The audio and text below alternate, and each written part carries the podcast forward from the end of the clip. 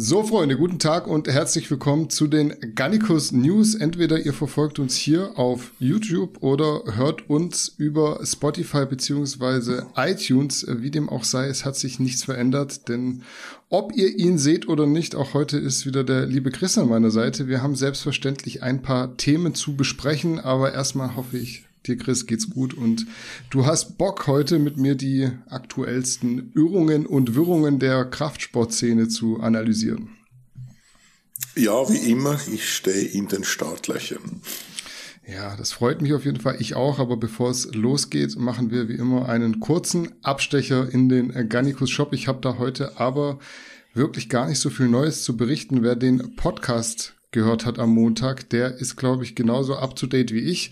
Am Galenicus Restock sind wir dran und stark daran gekoppelt sind natürlich auch die Stimcaps, weil da unterm Strich ja derselbe Rohstoff fehlt.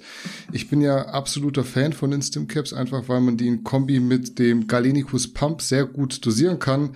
Ich brauche mittlerweile persönlich nämlich nicht mehr die ganz krasse Klatsche im Training, aber Pump ist mir sehr wichtig und da ist die, ich sag mal, individuelle Dosierungsmöglichkeit für mich ziemlich angenehm. Darum soll es aber gar nicht gehen. Ich wollte heute noch mal schnell etwas Lärm für unser Somnia machen und damit kurz Bezug nehmen auf den Podcast von Montag. Also wenn ich mir ein Produkt von uns aussuchen müsste, dann wäre es definitiv Somnia, weil ich da absolut keine Alternative am Markt sehe. Wir haben da 16 oder 17, ich bin mir gerade nicht sicher, aufeinander abgestimmte Inhaltsstoffe, die synergistisch einen so geilen Effekt machen, dass man es einfach nicht mit einer simplen Melatonin-Tablette oder Kapsel vergleichen kann. Klar, wir haben die auch, diese Melatonin-Kapseln, aber eben viel mehr als Ergänzung, nicht unbedingt als Standalone. Man muss sich auch mal überlegen, da wird so ein Stoff wie Melatonin, der ja im einstelligen Milligramm-Bereich genommen wird, oft mit einem Somnia verglichen, das ja auch Melatonin enthält, aber 15 Gramm Portionen liefert. Das ist einfach kein Vergleich wert, meiner Meinung nach, weil das am Ende zwei unterschiedliche Ligen sind und um vielleicht auch nochmal eine oft gestellte Frage zu beantworten, es würde echt keinen Sinn machen, Somnia in Kapseln anzubieten, weil entweder müsste man dann jeden Abend 15 sehr große Kapseln schlucken, was ja auch keiner will, oder man müsste irgendwo krasse Abstriche bei der Wirkung machen, was auch keiner möchte. Dementsprechend an der Stelle meine Empfehlung, gebt dem Somnia mal eine Chance, denn beim Schlaf haben viele von uns noch Optimierungsbedarf. Viele Schlafstunden bedeuten nämlich nicht zwangsläufig, dass ihr auch gut schlaft, aber auch das wäre wieder ein anderes Thema. Jetzt wäre es eigentlich clever von mir gewesen, noch die Dose in die Kamera zu halten. Die habe ich aber jetzt natürlich nicht parat, deshalb äh, verweise ich an der Stelle auf unseren Shop. Vielleicht können wir hier auch noch was einblenden. Und ja, Chris und ich widmen uns direkt Thema Nummer eins. Ich, ich grätsche hier noch rein, ganz unabgesprochen. Ein weiterer Nachteil der Kapseln wäre, weil ich bin überzeugter Somnia-Nutzer und zwar, mhm. ich verwende fast keine Supplements, aber Somnia nehme ich. Was ein weiterer Nachteil wäre der Kapseln, der Geschmack hätte man da nicht. Und es ist ja schon ein Geschmackserlebnis. dass die verschiedenen Geschmäcke, die ich jetzt probiert habe, die sind alle, also ich freue mich immer nur schon auf den Geschmack. Ja, ich sehe dich, beziehungsweise hab dich auch schon gesehen, wie du immer mit deinem Finger in die Dose reingelangt hast, um äh, so ein bisschen Somnia-Flavor zu bekommen. Aber man darf natürlich jetzt um die Uhrzeit nicht übertreiben, weil sonst äh, schlafen wir ja ein und das wollen wir nicht. Deshalb äh, starten wir jetzt wirklich mit dem ersten Thema, auch wenn Christa hier echt nochmal positiven Input gegeben hat, den ich nicht von ihm erwartet habe an der Stelle. Wir beginnen mit einem, zumindest für mich irgendwie lustigen Thema, aber ich kann mir vorstellen, dass das ein aktiver Powerlifter ein bisschen anders sieht. Ich musste eher bei der Art und Weise lachen, was vielleicht verständlich ist, wenn man das Video dazu sieht. Eventuell kann man das hier auch im Background einblenden. Auf jeden Fall geht es darum, dass ein Powerlifter bei den Masters Weltmeisterschaften der IPF so krass betrogen hat, dass man es eigentlich gar nicht glauben kann. Gemeint ist ein 41-jähriger Franzose namens Maël Le Pavon. Ich hoffe, ich spreche das richtig aus. Der gute Herr hat in der Kniebeuge einen Squat-Suit und beim Bankdrücken eine Slingshot getragen. Beides verdeckt unter seinem Shirt. Man muss dazu sagen, dass der Wettkampf natürlich raw und nicht equipped war. Der Betrug ist dann aber tatsächlich aufgeflogen, aber ich will erstmal gar nicht so viel sagen, weil du hast mir das ja am Samstagabend noch geschickt. Was waren denn deine Gedanken, als du das Video gesehen hast? Ich musste ja echt erstmal lachen, wie der Athlet da versucht, möglichst unauffällig auszusehen. Also als ich das gehört habe und die Headline oder so äh, sah, dann dachte ich auch, nein, das kann gar nicht sein. Wie, wie, wie soll das gehen? Squat Suit vielleicht noch, dann kann man irgendwie drunter anziehen und darüber ein normales Singlet, aber ein Slingshot irgendwie unter das Singlet zu bringen, das war mir sehr unverständlich. Und er hat eigentlich, ich dachte, es wäre auffälliger. Er hat es probiert, so allmöglichst, wirklich möglichst zu tarnen. Aber ja, es war ja offensichtlich, wie er da mit den Armen so zusammen auf die Plattform kommt und dann aufsteht und, und sofort ähm, hinter dem Vorhang verschwindet. Ja, es ist eine peinliche Nummer. Weiß nicht, ob das eine Korrelation mit Franzosen hat, dieses Bescheißen. Äh, aber es ist eine peinliche Nummer und eben, man hat sich danach lustig darüber gemacht, dass er diese Gewichte, die er bewegte, die kann, könnte man eigentlich auch ohne Slingshot in seinem Alter und in seiner Gewichtsklasse bewegen. Also das war irgendwie ein fast untrainierter offenbar und hat so beschissen. Es ist einfach nur peinlich, finde ich. Ja, du hast es mir am Samstag geschickt, das Video, und ich habe es erstmal nur neben der Arnold Classic ohne Ton geschaut. Gerade da fand ich es noch lustig, weil der Typ ja nach seinen Versuchen immer wie angestochen in den Backstage-Bereich rennt, um nicht aufzufliegen. Beim Bankdrücken hat er sich ja auch noch so sein Handgelenk gehalten und geschrien, als wäre er verletzt, nur um von der Slingshot abzulenken. Aber man muss schon sagen, ja, genau. das sieht schon, sieht schon sehr, sehr, sehr dumm aus. Allgemein, du kannst das versuchen zu kaschieren, aber es ist ja immer so im, Hin im Nachhinein ist man schlauer, aber wenn man das jetzt so anguckt, fragt man sich schon, was haben die Leute sich da angeguckt, beziehungsweise warum haben sie es nicht gesehen? Irgendwann war er sich dann aber auch selbst nicht mehr so unsicher, dass es überhaupt jemand peilen würde. Ich fand das schon ein starkes Stück, weil Doping ist ja das eine, aber unter dem Shirt ein Squat-Suit oder eine Slingshot anzuziehen, ich glaube, das ist schon Next Level dreist. Mich wundert es, dass es erst vorm Deadlift richtig ausgefallen ist, weil da läuft ihm ja, glaube ich, irgendein italienischer Athlet oder so hinterher und verfolgt ihn mit der Kamera. Das ist schon echt wie im Film so, wie in, in so einem schlechten Thriller. Und auch die Kommentatorin im Livestream hat ja irgendwie überhaupt gar keinen Verdacht gehegt. Mich würde interessieren, ob es solche Fälle schon mal gab äh, und was dieses Equipment so ungefähr Leistung on top bringt. Und ob da keine Kontrollen stattfinden. Also das ist so, keine Ahnung, wenn ich das so sehe, klar, jetzt im Nachhinein, aber das ist doch übertrieben auffällig und ich glaube, man sagt's ja auch schon, wenn du einen Squat-Suit anhast, ist es schwer, als Ungeübter da eine gewisse Tiefe zu erreichen, ohne dass man es einfach merkt. Also zu, zuerst zum Slingshot vielleicht und, und wie das geprüft wird und so weiter. Das ist von Verband zu Verband unterschiedlich. Es gibt meistens einen Equipment-Test vor dem Wettkampf. Da musst du dein Gurt, deine Socken, dein Singlet, deine Unterhose und so weiter musst du zeigen und deine Schuhe und das wird dann für gut befunden oder nicht. Früher bei uns, also beim WDFPF, hatten sie noch irgendwie so ein, ein Stempel oder ein, ein Zettelchen darauf geklebt, ein grüner Punkt oder irgend sowas. Sonst könnte man das ja wieder im Nachhinein austauschen. Also das gibt so eine Kontrolle. Es ist natürlich schwierig zu kontrollieren und darum gibt es entsprechende Vorschriften. Bei uns oder nein, ich glaube, das ist auch IPF so, darfst du zum Beispiel nur diese, diese Großvater-Unterhosen unter dem Singlet anhaben, diese äh, Speedo äh, mm. geschnittenen, wie diese Speedo-Badhosen, weil du dann sonst eben irgendwo was kaschieren könntest oder mit einer Boxershort oder so. Ähm, und bei uns ist es also wirklich so, und das siehst du durch Singlet durch, was du für Unterhosen trägst. Und wenn du andere Hosen anhast, nehmen sie dich von der Plattform disqualifiziert. Okay. Also das, das ziehen sie so durch. Ähm, T-Shirt dürfen jetzt zum Beispiel nur ein Baumwoll-T-Shirt unter dem Singlet anhaben, kein so synthetisches Zeugs, wie ich zum Beispiel gerade momentan anhabe, einfach auch wieder, weil das kaschieren könnte für irgendwie ein Bankshirt oder irgend sowas, ist nur Baumwoll erlaubt. Also da gibt es in diese Richtung gibt es Vorschriften, da wird auch immer wieder mal kontrolliert. Bei den Socken sind sie auch ganz bissig, oder? Also wenn du bei WDFPF keine Kniesocken beim Deadlift anhast, die bis zu den Knien hochgehen, wirst du disqualifiziert. Aber das ist nicht wegen Equipment, sondern dass du dein, mit deinem Blut die Stange nicht verschmierst. Oder? Das ist halt mehr solche hygienische Gründe. Ähm, jetzt eben mit dem Squat-Suit, Squatten, das, das muss geübt sein. Das ähm, ist sicher nicht so schwierig wie mit einem Bankshirt zu benchen. Das ist wirklich große Herausforderung. Mit einem Squat-Suit zu squatten ist auch, das soll geübt sein. Also der hat das wahrscheinlich auch geübt. Das war wahrscheinlich nicht das erste Mal. Was gibt es an Leistungs? Slingshot, würde ich sagen, gibt etwa sicher 10%, vielleicht ein bisschen mehr auf deine Bankleistung. Und der Squat-Suit, ja, der kommt davon ein bisschen, was für ein ist. Das war, ist wahrscheinlich ein einlagiger gewesen. Mehrlagig wäre wahrscheinlich noch auffälliger.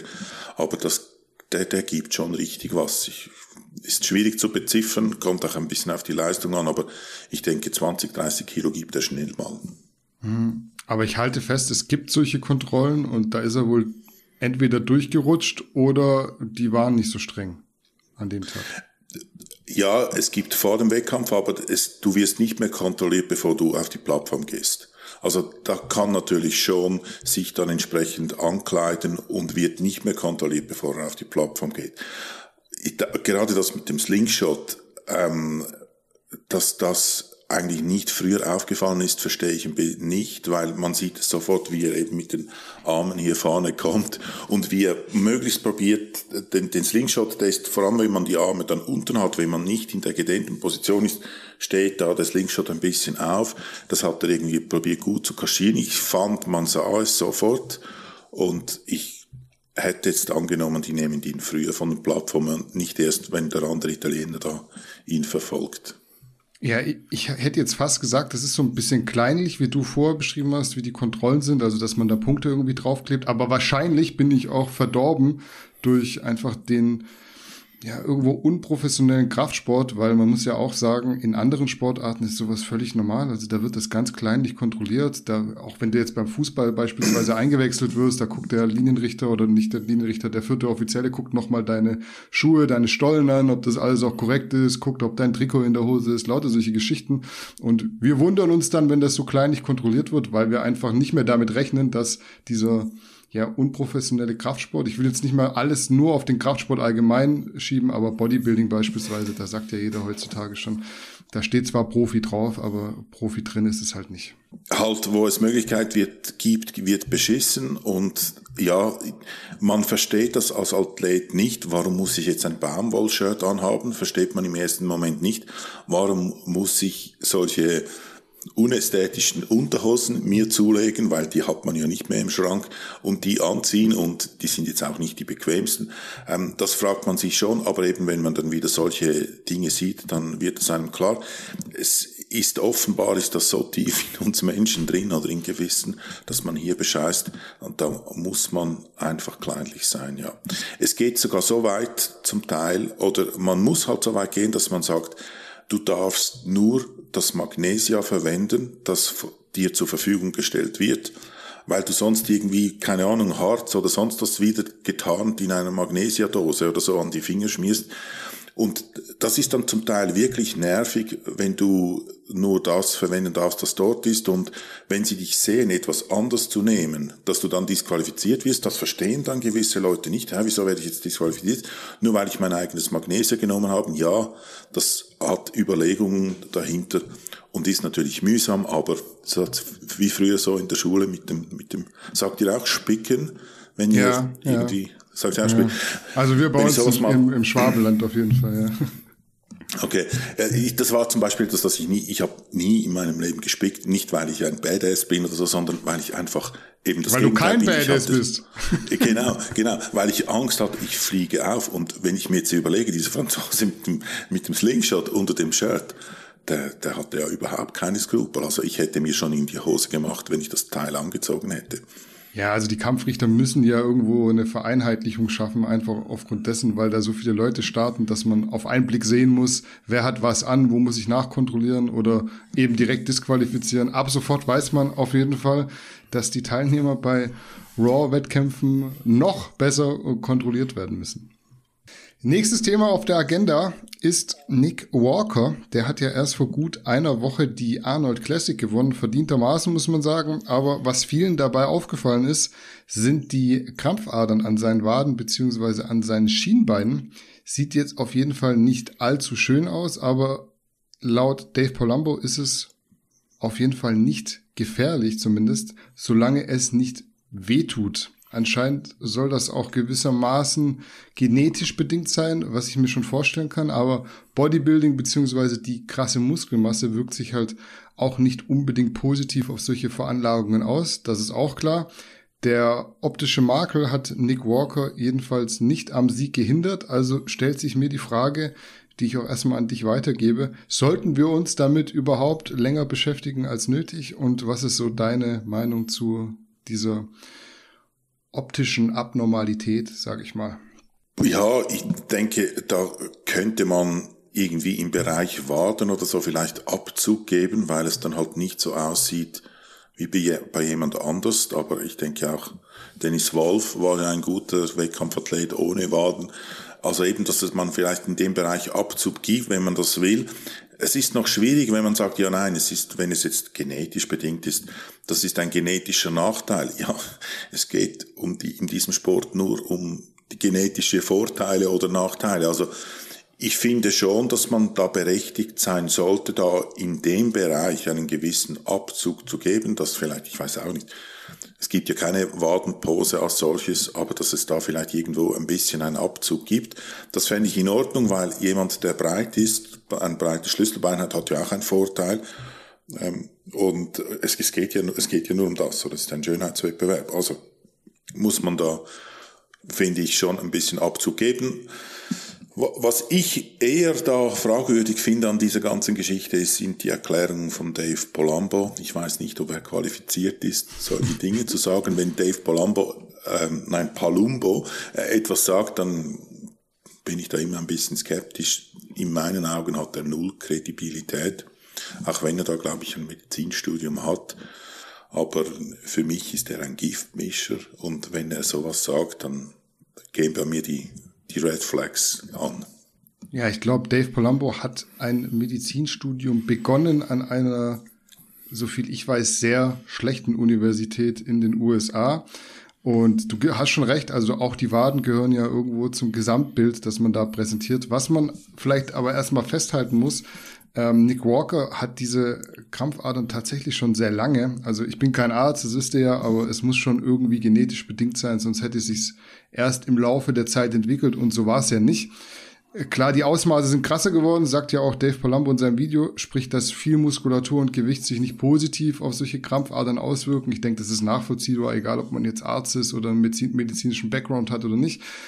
Noch dazu muss man sagen, dass er halt einfach ultra hart war und Adern in dem Fall natürlich noch mehr zur Geltung kommen als jetzt in der Offseason ohne Farbe drauf.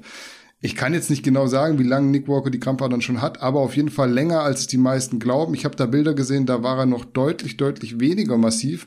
Trotzdem will ich an der Stelle ganz klar darauf aufmerksam machen, dass Bodybuilding gerade in der offenen Klasse zumindest teilweise einfach eine Freakshow ist, die wir Zuschauer auch gar nicht anders wollen. Es gibt natürlich auch ästhetischere Athleten in der offenen Klasse, aber diese Massemonster gehören genauso dazu, um Bodybuilding beziehungsweise auch so ein Mr. Olympia oder eine Arnold Classic im Speziellen für uns so attraktiv zu machen. Ich finde es dann immer so ein bisschen doppelmoralisch, wenn man sich die Freaks gerne anschaut, aber dann den Kopf schüttelt, wenn die eben machen, was gemacht werden muss, um so auszusehen. Nichtsdestotrotz bin ich auch der Meinung, dass Nick sich die Krampfadern früher oder später entfernen lassen sollte. Zum einen aus gesundheitlichen Gründen, zum anderen, weil es halt doch ein optischer Makel ist, der sicher bei knappen Ergebnissen auch mal gegen ihn verwendet werden könnte. In dem Fall nicht, weil da war es so klar. Ich verstehe auch den oder habe den Vergleich mit Steve Kuklo da im Prejudging nicht verstanden, weil für mich war das eine klare Kiste, wer da gewinnt am Ende. Ähm, was ich aber auf jeden Fall noch dazu ansprechen wollte, sind die äh, Kommentare von Arnold Schwarzenegger. Der hat das ja so ein bisschen kommentiert ähm, während der Arnold Classic in Ohio. Äh, der meinte ja irgendwie, die Athleten sollten mehr Fokus drauf legen, dass die Waden so groß sind wie die Arme. Vielleicht war das damals ein Ideal, das man angestrebt hat. Aber ich wage jetzt auch mal zu bezweifeln, dass Arnold dieses Ideal selbst gematcht hat. Der hatte auch dickere Arme als Waden. Wenn vielleicht auch nicht ganz so krass wie andere Athleten, aber auch da wären wir wieder bei genetischer Veranlagung, denke ich.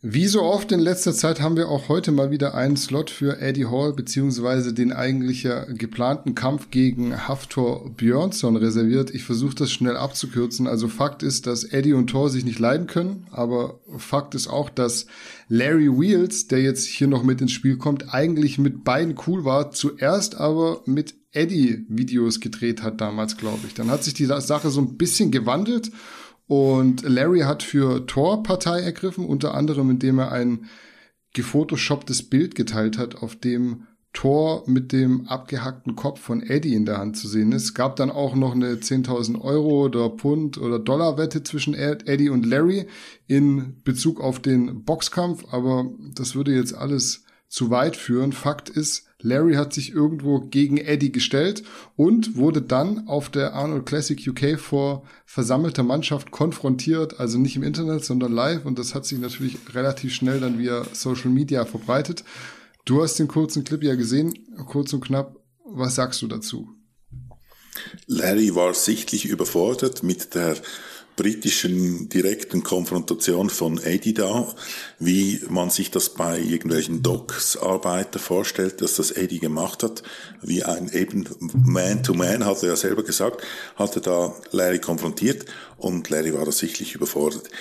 Ich hatte dann so das Gefühl, ich glaube, als Larry das ähm, repostete, die Bilder und die Wette und so weiter, das war in seiner, in seiner amerikanischen Denkweise hat er das wahrscheinlich fünf Minuten schon wieder vergessen gehabt, wie man immer gerade Best Friend ist in den Staaten und, und komm uns besuchen und, und, und so weiter und alles ist so, oh my God und so weiter. Und da, ich denke, da hat Larry einfach, hat nicht damit gerechnet, dass das irgendwie ernst genommen wird von Eddie. Und darum war er wahrscheinlich so überfordert. Er wusste das wahrscheinlich gar nicht mehr, dass er so gegen, also vermeintlich gegen Eddie geschossen hat. Ja, für mich gibt es ja eigentlich nur eine Möglichkeit, also wie zumindest ich persönlich den Vorfall einschätzen kann.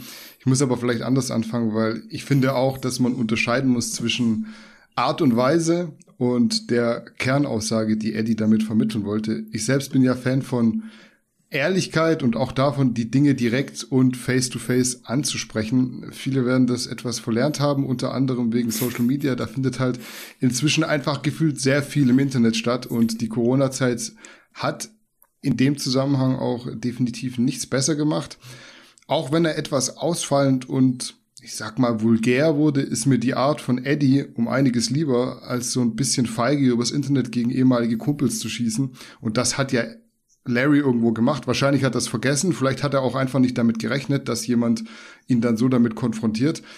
Jeder kann es halten, wie er möchte, aber man darf sich halt auch nicht wundern, wenn jemand dann den Internetbeef nimmt und ins echte Leben verfrachtet. Ob man jetzt mit Schimpfwörtern hantieren muss, steht auf einem anderen Blatt Papier, aber ich denke, Eddie kommt halt her, wo er herkommt. Das war eben ein echter und unverfälschter Eddie, den man da gesehen hat, der irgendwo in der Gosse groß geworden ist und enttäuscht war, dass ihn ein ehemaliger Kumpel, muss man ja sagen, öffentlich durch den Kakao gezogen hat. Die Message ist ja eindeutig, nämlich, dass jeder auf Instagram alles sagen kann, was er möchte. Aber es sollte dann halt auch keine Überraschung sein, wenn derjenige, über den er hergezogen wurde, in Real Life die äh, Konfrontation sucht. Es erinnert mich so ein bisschen an Autofahrer, vielleicht kennt ihr das auch, die einen beispielsweise im Stau irgendwie beschimpfen, weil es ihnen nicht schnell genug geht. Und wenn man dann aussteigt, was ich natürlich nie machen würde, ähm, schließen sie dann äh, von innen ihr Auto ab und beleidigen einen weiter mit so einem ganz leicht runtergelassenen Fenster. Finde ich irgendwie absurd, dass der eine oder andere vergessen hat, dass man sich auch noch im echten Leben irgendwann treffen kann. Ja, da, und Larry war ja überfordert damit, hat sich da ja irgendwie so komisch noch entschuldigt. Das fand ich ziemlich schwach, dass er sich da jetzt so entschuldigt hat, weil für mich war es dann so, ja, nur weil er jetzt konfrontiert wurde, hat er sich auch entschuldigt. Also, ja, schwache Nummer von Larry, muss man sagen.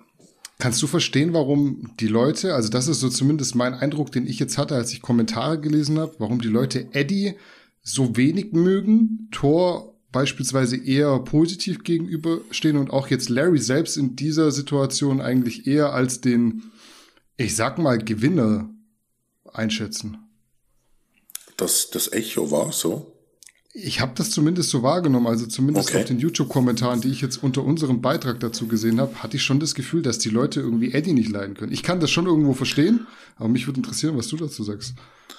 Ja, man muss halt immer ein bisschen die Botschaft von dem Übermittler der Botschaft und so weiter trennen. Und man muss halt immer, finde ich, das Ganze anschauen. Und mir ist Eddie auch komplett unsympathisch. Also mit dem möchte ich nicht fünf Minuten Zeit verbringen. Ich muss aber sagen, hier, diese, diese Situation so separiert, muss ich sagen, hey, hands down, das ist eine coole Aktion von Eddie. Das ist eine ich sage jetzt männliche Aktion, das ist ehrlich, das ist authentisch. Ich finde, so müsste es sein.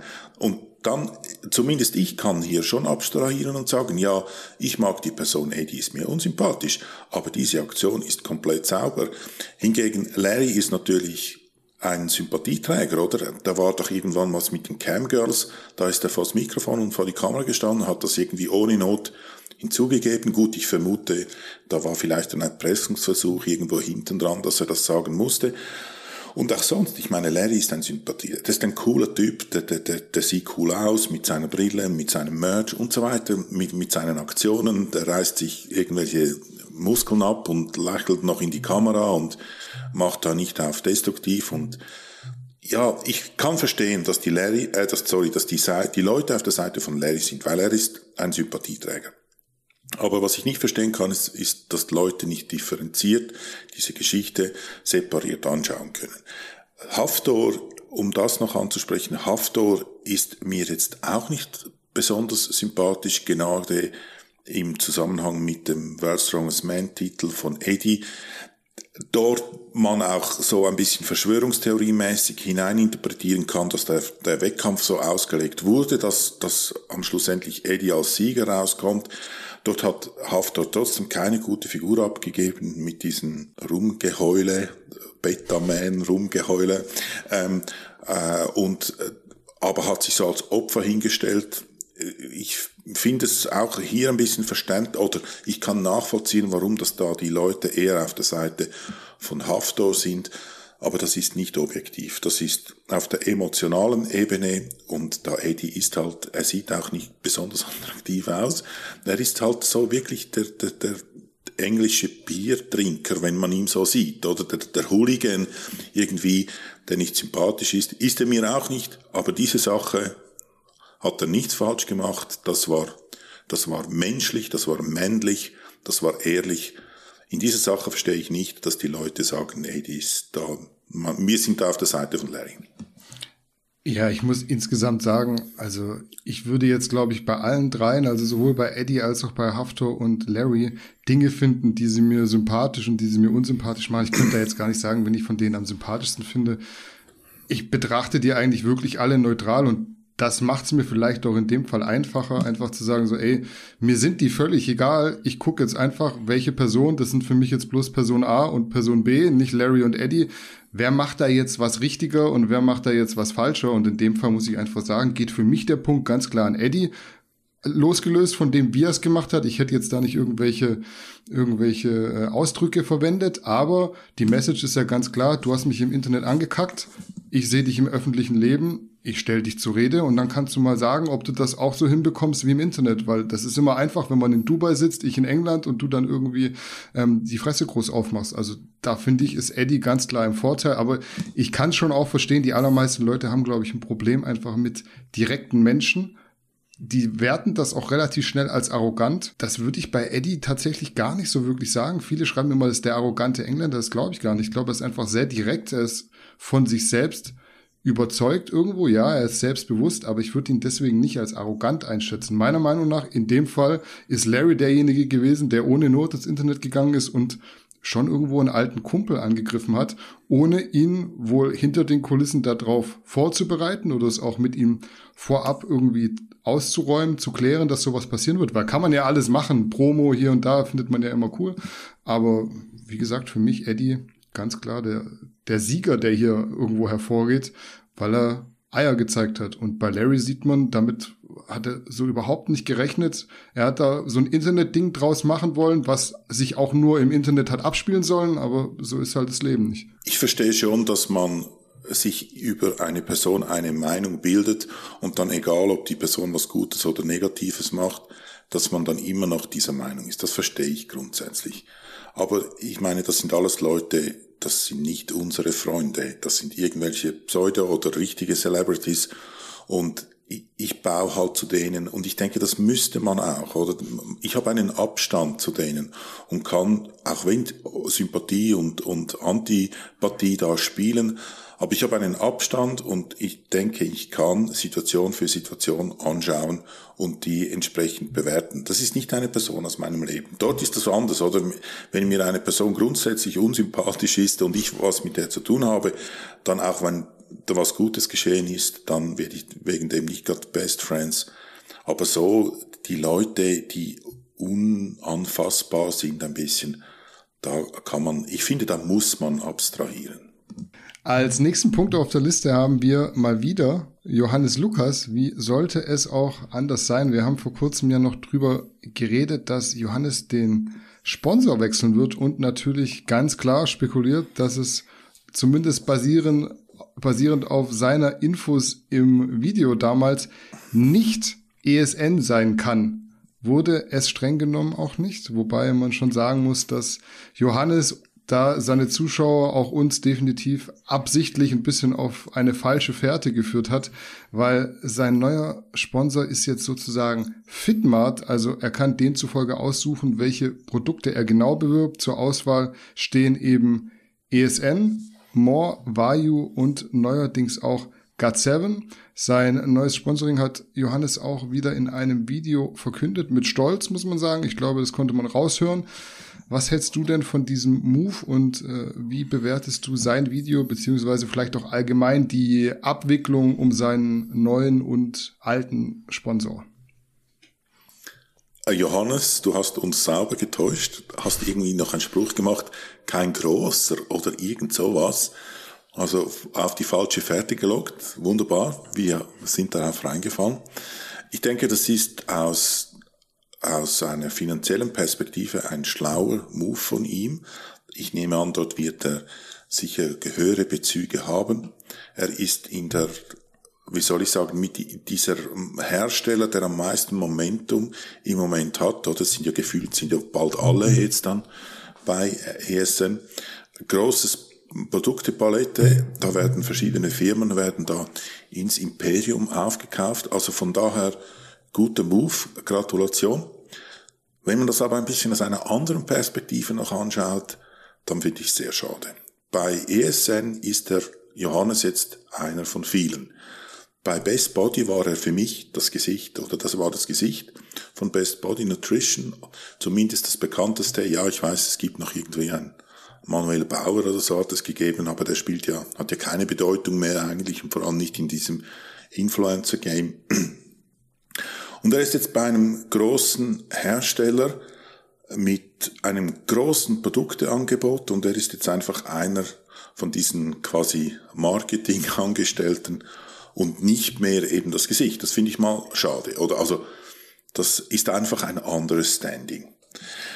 Dann muss sich natürlich Johannes muss sich natürlich im Vorfeld gewisse Formulierungen überlegen, wie er reagiert, wenn ihn jemand konfrontiert mit, du aber ESN verkauft Tribolus terrestris oder ESN verkauft BCAA oder, oder was ist jetzt genau der Vorteil von Präalkalin, Prä, Präalkalin heißt es, ich weiß nicht mehr, wie Krä, das heißt. Präalkalin. Krealkalin, Krealkalin, ja, danke. Aber da muss er sich natürlich, weil es so eine große Firma ist, das ja eigentlich sich immer mehr entfernt vom Sport, oder? Natürlich ist irgendwie ein Zusammenhang mit Sport, aber das ist eine Lifestyle-Marke, oder? Also, der, der ganze mit eben Proteinchips und, und Pancakes und so weiter, das ist ja mittlerweile viel größer als, ich weiß nicht, die drei, vier Supplements, die wirklich im Sport was bringen, oder? Also, Supplements, die im Sport was bringen, kann man an einer Hand abzählen, oder? Maximal, da reichen fünf Finger. Und ESN ist ja viel mehr, das ist ein Nahrungsmittelhersteller mittlerweile. Und halt nicht mehr so mit Sportfokus und äh, auch das, für das hat sich offenbar Johannes bewusst entschieden, dass er jetzt mehr, mehr so Lifestyle machen muss. Ich weiß nicht, ob, ich denke nicht, dass das an der Glaubwürdigkeit oder die, dass die Glaubwürdigkeit leidet, aber es ist halt einfach andere Geschichte. Best Body fand ich persönlich ähm, sympathischer, weil er dort eben das Gesicht war, ein relativ überschaubares ähm, Sortiment, eher einen Sportbezug und jetzt halt so, wie ich es erläutert habe.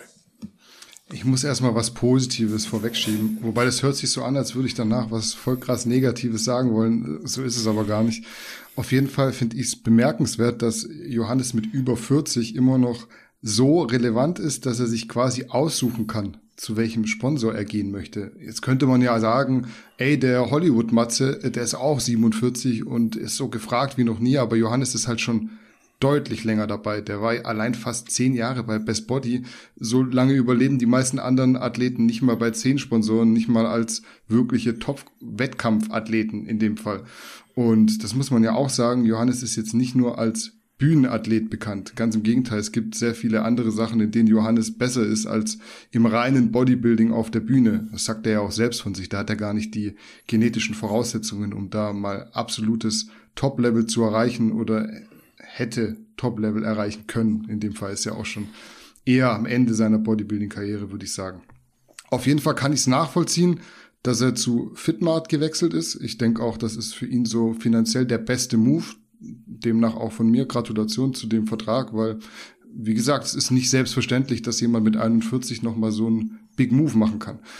Es ist, glaube ich, in Deutschland somit die einzige Adresse oder sagen wir es so, in Deutschland gibt es kaum eine Adresse, die mehr Möglichkeiten und Sicherheit, Sicherheiten bietet als Fitmart beziehungsweise ESN, muss man so zugestehen. Gerade weil Johannes längerfristig plant, was ihn für mich auch sehr sympathisch macht, also ich mag dieses Sponsoring-Gehoppe sowieso nicht, macht es absolut Sinn, dorthin zu gehen.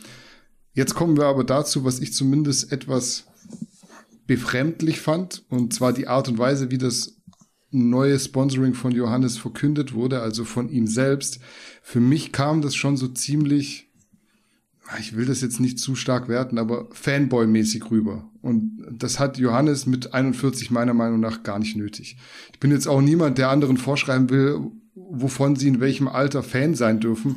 Aber meiner Meinung nach macht sich Johannes da viel zu klein und das muss er gar nicht.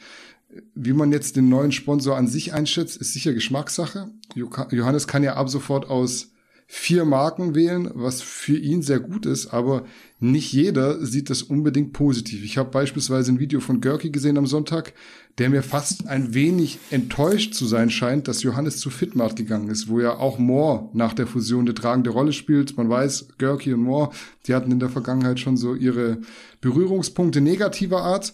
Das muss man halt im Hinterkopf behalten. Viele fanden immer ESN cool, sind aber jetzt sehr skeptisch, glaube ich, seit diese Fusion stattgefunden hat. Das ist zumindest mein Eindruck, den ich bekomme, wenn ich Kommentare lese etc. Also bei jedem Sponsorenwechsel muss man eben auch überlegen, welchen Einfluss eine Marke oder in dem Fall Markenkonglomerat auf mich beziehungsweise mein Image als alleinstehende Person, als alleinstehender Athlet hat. Vielleicht interpretiere ich da auch zu viel rein, aber ich hatte schon den Eindruck, dass der ein oder andere ESN-Stammkunde nicht begeistert von der Fusion war und sich das natürlich dann auch auf die Athleten auswirkt, die gesponsert werden. Sind ja auch ein paar Athleten direkt abgegangen, als es bekannt wurde. Prozep, Daniel Kubik, äh, Loose Coaching, mir fallen jetzt nicht alle ein, aber es sind ja wirklich ein paar gewesen, die sich direkt distanziert haben also dass Moore da polarisiert und dass sie so die absoluten Fanboys oder Fangirls vor allem wahrscheinlich haben und dann auch Leute, die dem Ganzen kritisch gegenüberstehen, das wissen wir nicht erst seit gestern. Die, das Fan, ich, muss da eine Lanze für Johannes brechen, das Fanboy-artige Verhalten, was ja so war, oder er war ja völlig außer sich im Video, mhm. das kaufe ich ihm ab. Ich, ich kauf's ihm auch ab. Du, ich kauf's ihm auch ab. Ich, ich meine bloß, das, das ist so, er macht sich selbst oft so zu klein. Also ich glaube, er ist so ein, so ein Mensch, der sehr an sich selbst kritisiert, der selbst mit sich hadert sehr oft, was er gar nicht müsste. Ja. Ja, wobei er hat sich natürlich offenbar da Exklusivität durch sein, ich weiß nicht, bewusstes Verhandlungsgeschick oder unbewusstes Verhandlungsgeschick hat er sich das ja offenbar aus äh, verhandelt oder sie wollten ihn so fest, dass das dass überhaupt kein Thema mehr war, weil er gab ja an, früher war das der Showstopper. Ja, also äh, es wirkt vielleicht ein bisschen befremdlich. Ich verstehe, was du meinst, oder dieses, dieses euphorische, aber so ist er ja mit allem, oder? Also auch wenn er mit dem Velo auf die Schnauze fällt, dann wird die Kamera gezückt und so weiter. Das ist, mich hat das früher, ich glaube, ich verstehe mittlerweile Johannes ein bisschen besser. Mich hat das früher auch genervt. Ich dachte, das sei gespielt. Mittlerweile weiß ich, dass es nicht gespielt ist, aber du sprichst dir gar nicht an, dass es gespielt ist, sondern dass das grundsätzlich ähm, nicht nötig hätte. Vielleicht noch ein Wort zu Görki. Ja, ich denke also Görki darf hier nicht zu große Töne äh, spucken. Ich meine, ich glaube, er hat, er ist, hat auch einen ziemlichen Track Record mit Sponsorenwechseln. Und ich, er war, glaube ich, so bei Sponsoren, die Beef-Protein verkauften, als er noch dort war, oder Iron Max und so mhm. weiter. Und ich weiß nicht, ob man den Mund so weit aufmachen kann, wenn man bei MyProtein ist. Ich weiß es nicht. Ich habe da noch nicht recherchiert, aber da gäbe es sicher Potenzial. Ich glaube, er war vor allem enttäuscht, weil seine Prediction wie unsere genauso falsch war. Und deshalb vielleicht ein bisschen nachgetreten.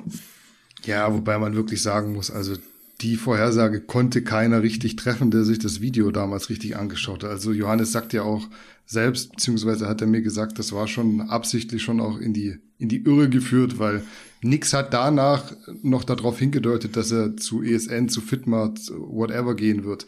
Was ich interessant fand, er hat ja so ein bisschen auch über die Hintergründe geredet und dann Smart Gains als Leiter von ESN betitelt. Da hätte mich jetzt so interessiert, wo kommt diese Bezeichnung her? Was leitet Smart Gains bei ESN? Also man kann ja viele Sachen leiten, größere Abteilungen, kleinere Abteilungen, wichtigere, unwichtigere. Fand ich so ein bisschen komisch. Ich glaube auch Smart Gains hat sich dazu nicht geäußert, wobei ich jetzt auch mich täuschen kann, weil ich das nicht so verfolge, vor allem seine Story nicht mehr.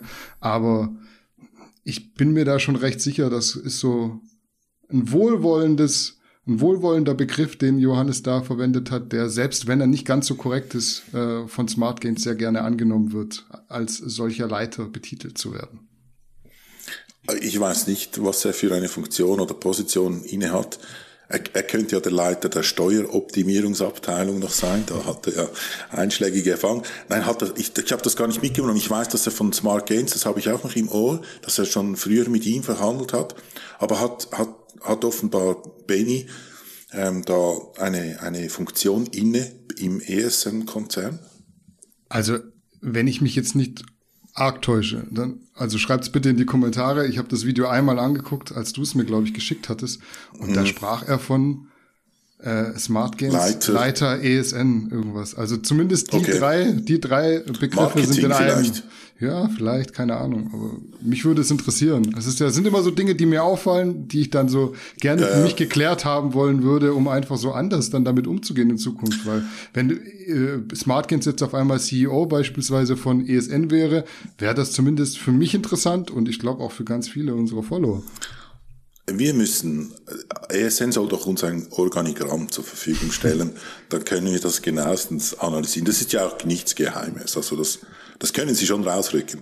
Fände ich auch interessant auf jeden Fall. Ja, da wird ja immer so ein bisschen kritisch auf uns geschaut, wenn wir irgendwie in äh, Register Einsicht nehmen, was ja eigentlich jeder Otto Normal Follower auch könnte. Also, dass die Leute dann immer so sauer sind, dass man das dann sagt, was öffentlich einsehbar ist, wenn man sich so ein bisschen dahinter klemmt. Das finde ich dann wirklich auch befremdlich.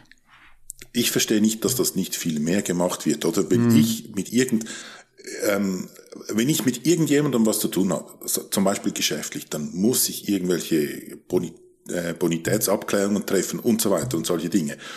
Und das hat, färbt natürlich ein bisschen aufs Privatleben ab. Ich meine, wenn mir jemand, äh, ach nein, ich möchte gar nicht, möchte gar nicht darauf eingehen, aber wenn, wenn ich einfach Aussagen höre, dann probiere ich die ein bisschen zu verifizieren, weil ich, mm. ich würde nicht mich mehr als skeptischer Mensch bezeichnen, sondern das, wenn ich so, ich finde, hm, da stimmt was nicht, dann probiere ich das zu verifizieren mit den, äh, mit den legalen Mitteln, die mir zur Verfügung stehen. Und da werde ich oftmals als Stalker diffamiert, aber dann bin ich halt ein Stalker. Ja, ich, ich verstehe das irgendwo, dass die Leute das so ein bisschen kritisieren, aber ihr müsst ja an der Stelle auch uns verstehen, weil wir bewegen uns hier teilweise auf sehr dünnem Eis, wenn wir spekulieren über gewisse Sachen und dementsprechend verwendet man auch sehr häufig einfach den Konjunktiv, weil man es nicht besser weiß und nicht in irgendwelche ja rechtlichen äh, ja, Fallen treten möchte, die dann irgendwelche Abmahnungen eventuell zur Konsequenz haben und wenn wir das in Erfahrung bringen können, in der Vorbereitung auf beispielsweise eine News-Sendung, dann machen wir das. Weil dann können wir wirklich faktisch sagen, pass auf, in eurem Impressum steht dies und das. Und wenn ich dann im, diesen Firmennamen aus dem Impressum nehme und den beispielsweise bei North Data eingebe, dann kommt XY raus. Also was, worüber reden wir jetzt hier gerade? Und das ist, glaube ich, so ganz wichtig zu verstehen. Wir müssen uns in gewisser Weise absichern und nutzen alle uns zur Verfügung stehenden Tools, um das zu machen. Für das sind sie auch da.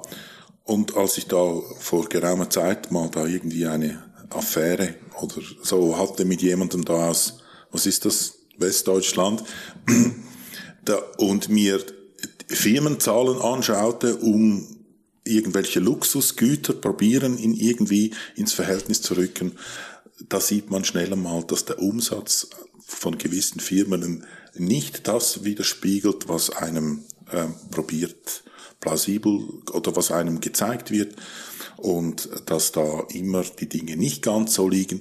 Wie gesagt, ich find's eher komisch, dass die Leute so unkritisch sind oder man hält eine teure Uhr in die Kamera und dann ist einer Millionär.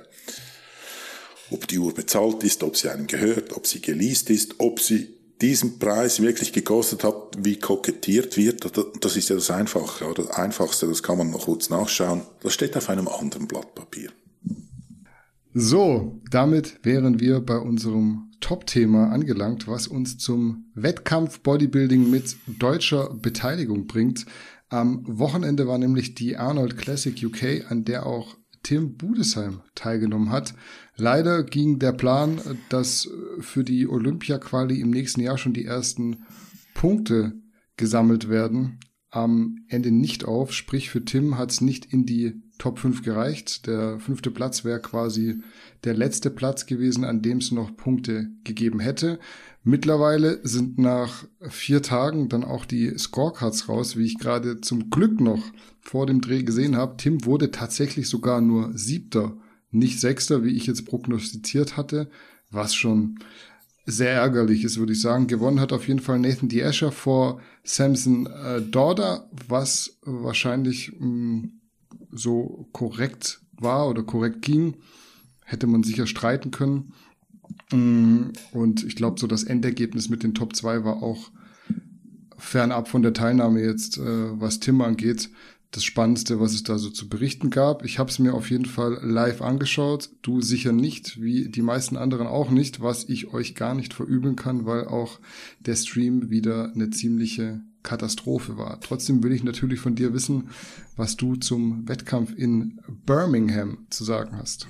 Ich habe probiert, alles, was ich finden kann, mir anzuschauen. Ähm, Tim hatte da relativ viel Material in seinem neuesten Video. Also wer sich das anschauen möchte, kann das neueste Video von Tim anschauen. Dort sieht man relativ viel. Dort hört man auch den Originalkommentar und das ist sehr interessant. Zu dem komme ich gleich. Wettkampf als solches, also unter ich habe noch nie eine Arnolds Classic außerhalb von, von den Staaten gesehen. So, also war sowieso noch nie live, aber so auf, auf Video. Und da war ein bisschen enttäuscht. Also unter Arnold's Classic stelle ich mir ein bisschen was Größeres vor, also sowas vom, als vom Anlass, als auch vom Teilnehmerfeld. Eben die zwei, die du angesprochen hast, plus Tim, waren dann schon eher die Highlights und dann flacht es ziemlich ab, fand ich. Mhm. Ähm, da ein bisschen so eine Enttäuschung. Ja, dann zum Abschneiden vom Tim. Ich finde, jetzt ist er jetzt ist er zu sehr bestraft worden. Also mhm. ich, ich sehe ihn nicht so, er wird ja in Deutschland hochgejubelt, das ist ja fast unangenehm. So wie er hochgejubelt ist, so sehe ich ihn nicht. Er hat da gewisse ästhetische Nachteile. Ähm, aber so bestraft, wie er jetzt wurde, das hat er doch auch nicht verdient, oder? Also ich finde, man hätte jetzt ihn auch auf den dritten Platz stellen können. Also eins und zwei sicher nicht, aber da wäre er, hätte auch viel weiter vorne platziert werden können. Und selbst die, die, die ich glaube, das waren englische äh, Kommentatoren im, im Stream, die waren auch sichtlich überrascht, dass er so weit hinten ist. Die hatten ihn auch im ersten Call-out äh, gerechnet. Sie meinten dann, er sei nicht off, sondern er sei ein bisschen halt eben Blockkick, so unästhetisch das ist halt sein Nachteil. Er ist nicht der ästhetischste Bodybuilder. Aber ich finde, er wurde zu sehr abgestraft. Ja, ich bin auch der Meinung, also ich bin da ganz bei dir, dass der siebte Platz jetzt schon etwas zu schlecht war fürs, für Tims Leistung. Ich bin aber auch der Meinung, muss ich ganz ehrlich sagen, dass es nicht die beste Entscheidung war, direkt im Oktober wieder zu starten. Für mich war Tim ein bisschen weich. Ich würde nicht sagen off, weich, beziehungsweise vielleicht auch überladen. Jetzt muss man aber auch sagen, dass das zumindest in etwa auch gewünscht gewesen sein könnte von Stefan, also von seinem Coach und von ihm. Ich habe nicht alle Videos gesehen, das Neueste, was du angesprochen hast, tatsächlich auch noch nicht. Ähm, allerdings stand Tim ja neulich schon mal gegen Nathan und auch gegen Rowley auf der Bühne und da war er mit Abstand zwar der härteste Teilnehmer, trotzdem hat's am Ende nur für Platz drei gereicht. In England war Nathan ja wieder dabei, hat am Ende auch ja verdient gewonnen, nur muss man eben sagen, dass Nathan der Athlet war, zumindest im Vorfeld, den es zu schlagen galt. Wenn du vor paar Wochen schon mal gegen ihn angetreten bist und härter warst, aber nicht gewinnen konntest, weil du noch zu wenig Masse hast, musst du ja irgendwas anders machen. Also klar, man kann jetzt denselben Ansatz wiederfahren, dann wäre höchstwahrscheinlich der dritte Platz drin gewesen, der auch Punkte gebracht hätte. Aber wenn man gewinnen möchte, was ich Tim als Sportler mal unterstelle, muss man irgendwie ja die Lücke schließen. Weil das Tim jetzt in zwei Monaten fünf Kilo Muskeln draufpackt, das war nicht zu erwarten. Deshalb gehe ich davon aus, dass man dieses Mal einen pralleren Look bringen wollte, was eben nicht ganz geglückt ist. Dazu muss man halt noch die Präsentation beziehungsweise das Posing ansprechen, weil das muss sich in Zukunft auf jeden Fall verbessern, um da auf Profiniveau zu kommen. Wie du schon sagst, er ist jetzt wahrscheinlich oder wird nie der schönste Athlet, aber man kann auch das kaschieren. Ich finde jetzt beispielsweise auch Nick Walker ist nicht der schönste Athlet, aber was der bei den Arnold, bei der Arnold Classic in der Vorwoche im Posing rausgeholt hat, um das so ein bisschen zu übertünchen, was er an struktureller Schwäche hat, da muss man echt den Hut vorziehen. Auch das ist aber nichts, was über Nacht passieren kann. Deshalb macht es jetzt auf jeden Fall Sinn, bis nächstes Jahr Pause zu machen und dann wieder anzugreifen. Ich glaube, genau das hat Tim auch vor. Unterm Strich wäre für mich aber auch mit derselben Härte wie in Alicante nicht mehr drin gewesen als der dritte. Also dritte können wir sagen, das wäre okay gewesen, wenn er den bekommen hätte. Ich denke auch mit der bisschen verhauenen Form ist es okay, dass er nicht den dritten bekommen hat, dann vielleicht vier, sieben, das finde ich schon durchgereicht. Also damit hätte ich jetzt auch nicht gerechnet. Ich war eigentlich felsenfest davon überzeugt, es wird halt gerade so der sechste. Mm, Nathan und Samson waren in dem Fall eine Klasse für sich, meiner Meinung nach. Wobei es am Ende dann tatsächlich, ist jetzt mein, äh, mein Denken, eher Samson als Nathan gegeben hätte. Man sieht auch auf den Scorecards, wenn man sich die jetzt anguckt, die sind jetzt nicht eindeutig. Da war Samson in, im Prejudging vorne. In den Finals war dann Nathan vorne. Unter anderem wegen der viel schöneren Kur, aber auch wegen der Verbesserung und der schöneren Optik insgesamt hätte ich jetzt Samson vorne gesehen. Ist aber auch nur meine Präferenz da am Schluss. Ja, ja, eben, mir war es dann nicht mehr klar. Ich, das war schwierig von dem Material zu sehen, wie es genau ausschaut mit den anderen Athleten. Aber eben, sieben ist, ist eine unverdiente Abstrafung. Und ja. das sage ich als Nicht-Team-Fanboy. Ja, du bist halt einfach neutral kritisch, würde ich sagen. Und ja, ich habe schon sicherlich auch irgendwo die Fanbrille auf. Ich hätte mir gewünscht, dass er weiter vorne landet. Einfach, dass er auch schon ein paar Punkte hat. Ich denke, das muss auch irgendwo dann ja, belohnt werden hört sich doof an. Das hört sich immer an, man schenkt irgendwie jemandem was. Aber wenn jemand wirklich so kurz nach der Saison dann nochmal nach acht Wochen auf die Bühne geht, um direkt Punkte zu sammeln, ich denke, das hätte schon auch irgendwo belohnt werden können. Ich habe ja alles im Stream angeguckt. Wahrscheinlich im Nachhinein war es besser, den Stream zu gucken, weil äh, dann keine Ruckler drin waren. Ähm, es war schon teilweise so ein bisschen schwer, das anzuschauen. Wobei ich so insgesamt sagen muss, Licht war wieder nicht perfekt. Gerade die dunkelhäutigen Athleten sind halt echt schwer zu erkennen dann, wenn das Licht nicht so geil ist. Ähm, aber so insgesamt vom Stream, dass die da immer so zwei Perspektiven haben, also wer es angeguckt hat, der wird jetzt wissen, was ich meine. Das fand ich schon einen guten Ansatz. Ähm, nichtsdestotrotz, wenn du halt dann, ich war da bis um eins wach, hab dann noch den Artikel geschrieben, ist dann irgendwie so ein bisschen mühselig. Ich fand das dann wieder so schade, ist trotzdem eine Arnold Classic da wartest du auf Bilder, dann kommen die Bilder nicht, dann bist du irgendwie angepisst, weil du schon die ganze Nacht wach bist und willst irgendwie einen schönen Artikel machen, wo man auch genau sieht, was abging. Und dann findest du irgendwie über Tage jetzt ja mittlerweile schon keine richtigen Bilder und äh, ja auch so insgesamt Ablauf unschön. Ich gerade stelle ich es mir so vor als Mensch, der vor Ort ist, der dann irgendwie den den Ablaufplan in der Hand hält und wartet, dass irgendwas passiert und es passiert nichts und dann hast du wieder 40 Klassen dazu, die war ja schon abgespeckt, aber die die meisten Leute halt definitiv dann weniger interessieren als jetzt die offene. Also war für mich so ein bisschen mühselig anzuschauen. Ich hoffe, das wird kommendes Wochenende anders. Okay, dann sind wir fertig mit Wettkampf Bodybuilding und auch mit der Folge tatsächlich. Am Wochenende geht's ja, wie gesagt, direkt weiter mit dem Mr. Olympia. Da sind wir natürlich auch für euch am Start mit Artikeln und zusätzlich dazu werde ich am Sonntag erst den Podcast aufnehmen. Die Episode steht dann unter dem Motto Olympia Recap und da habe ich einen coolen Gast, auf den ihr euch sicher freuen werdet, freuen könnt. Chris weiß schon, wer es ist. Einfach, ja, der hat die nötige Expertise, um das Ganze qualitativ hochwertig mit mir Revue passieren zu lassen. Ihr könnt ja mal in die Kommentare schreiben, wer wohl zu Gast sein könnte. An der Stelle vielleicht noch bestes Gelingen an alle deutschsprachigen Athleten, die am Wochenende bei Mr. Olympia starten. Das wären Urs, Mike, Steve, Baha und dann die Österreicher, Fabian und Christina. Ich hoffe, ich habe niemanden vergessen. Viel Glück euch auf jeden Fall. Ansonsten war es das für heute. Wir sehen bzw. hören uns hier in einer Woche wieder. Podcast gibt's am Montag und in diesem Sinne danke für eure Aufmerksamkeit. Lasst euch nicht verarschen. Guckt mal ab und zu in diverse, wie ist eigentlich der Plural von Impressum? Egal, guckt mal ins Impressum von diversen Unternehmen, dann seid ihr ein bisschen schlauer und bis zum nächsten Mal. Ciao, ciao.